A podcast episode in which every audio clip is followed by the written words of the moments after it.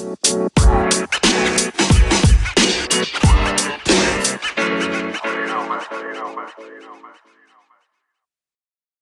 lucky enough to know some incredibly smart people from all walks of life, from various places around the world. And this morning I got the opportunity to spend an hour and a half talking with some of the smartest people I know about some of the incredible challenges that we're all facing during this period of time that I refer to as the time that we entered the coronavirus.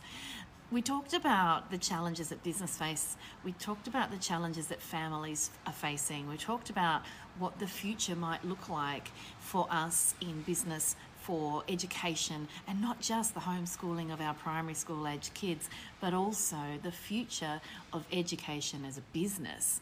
We talked about how connection has become so incredibly important during this time, connection with people from anywhere so it's really important, I think, that we make sure we're getting this intellectual stimulation during this time of isolation in whatever way is meaningful for each of us. For me, it's about talking to people who inspire me to step outside of my comfort zone, to do more for my community, and to communicate better with people around me, both on a micro level, but also on a macro level. Who are the people that stimulate and inspire you? Who are the people that you would love to spend an hour talking with?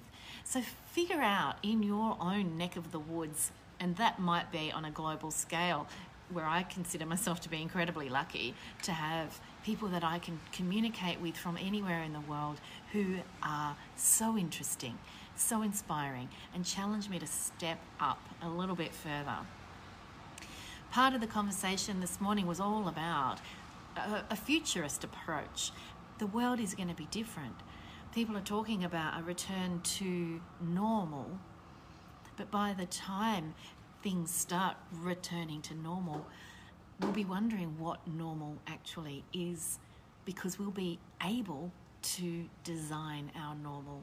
We'll be able to create a bespoke new normal, and it's already starting to happen. A phrase that was thrown about today, which I absolutely love, was somebody had seen online mention of the fact that we have become zombies, and perhaps we're in the middle of a zombie apocalypse because we are connecting with each other in online forums like Zoom and other online platforms. We're accessing services through these online platforms that we may never have accessed before. In my psychology clinic, in the past, we've had trouble convincing people to use telehealth as an option. Now, my half of the Crawley Clinic is fully telehealth, and we're seeing fewer session cancellations than we've ever seen because people have risen to this new version of normal for them. And they've risen to the opportunity to connect and get access to the services they need from their home because they have to, but learning that it's more convenient, it's easy, and it's not something to be afraid of. So I'm curious to know how your new normal is going to look for you in the work that you do, how your family interacts with friends and others. Last night we were sitting here celebrating my sister in law's 60th birthday. We had this big party we were all on Zoom, of course, but we had this big party with speeches and cheers and a drink, and she we watched her blow out the candles on her cake, and it was wonderful and a privilege to be able to be part of that celebration with her. And more people were able to attend from other locations that, who otherwise would have missed out. So it's really important that we understand the opportunities for us as individuals, for families, for our kids, for our businesses. There are new normal opportunities already presenting themselves, ways that we can connect better, ways that we can inspire each other in new new formats, ways that we can connect and collaborate that we might have overlooked in the past. So, for those wonderful restaurants out there who are doing these great at home services, whether I have to go and pick up the food or you bring it to me, thank you because I love you so much.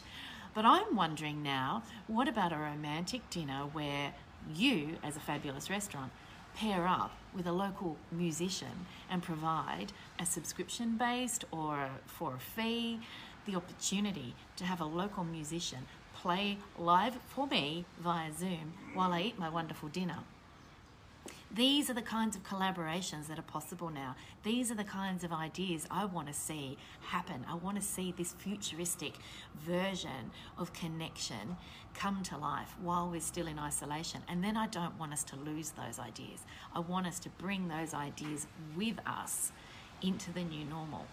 I spoke about nostalgia the other day and how I really think we need to drill down into what's providing meaning to us in these quieter, slower times and make sure we embed really rich memories about these moments that are special and carry that with us into the future and get nostalgic about the elements of this normal. Forget being nostalgic for what happened two months ago, what your life was like two months ago. Think about what's amazing about this period of time think about what is special about this period of time and carry that forward with you. Yes, people are struggling financially. Yes, people are scared about their health. Yes, there's a lot that's really shitty about this period of time. But there are elements that are special that we should hold on to. So, have a think about that. Let me know what your ideas are. Let me know about some amazing things that you might be doing or that you wish somebody would do for you? Do you like my idea of a restaurant collaborating with a musician? Grab that idea. Talk to your local restaurant, see if they can collaborate with someone. They may already have a musician that used to perform live in their restaurant. Maybe they can continue to do so for a fee. So, have a wonderful day. I'm off to get my flu vaccination today. Big outing. Hurrah! Bye for now.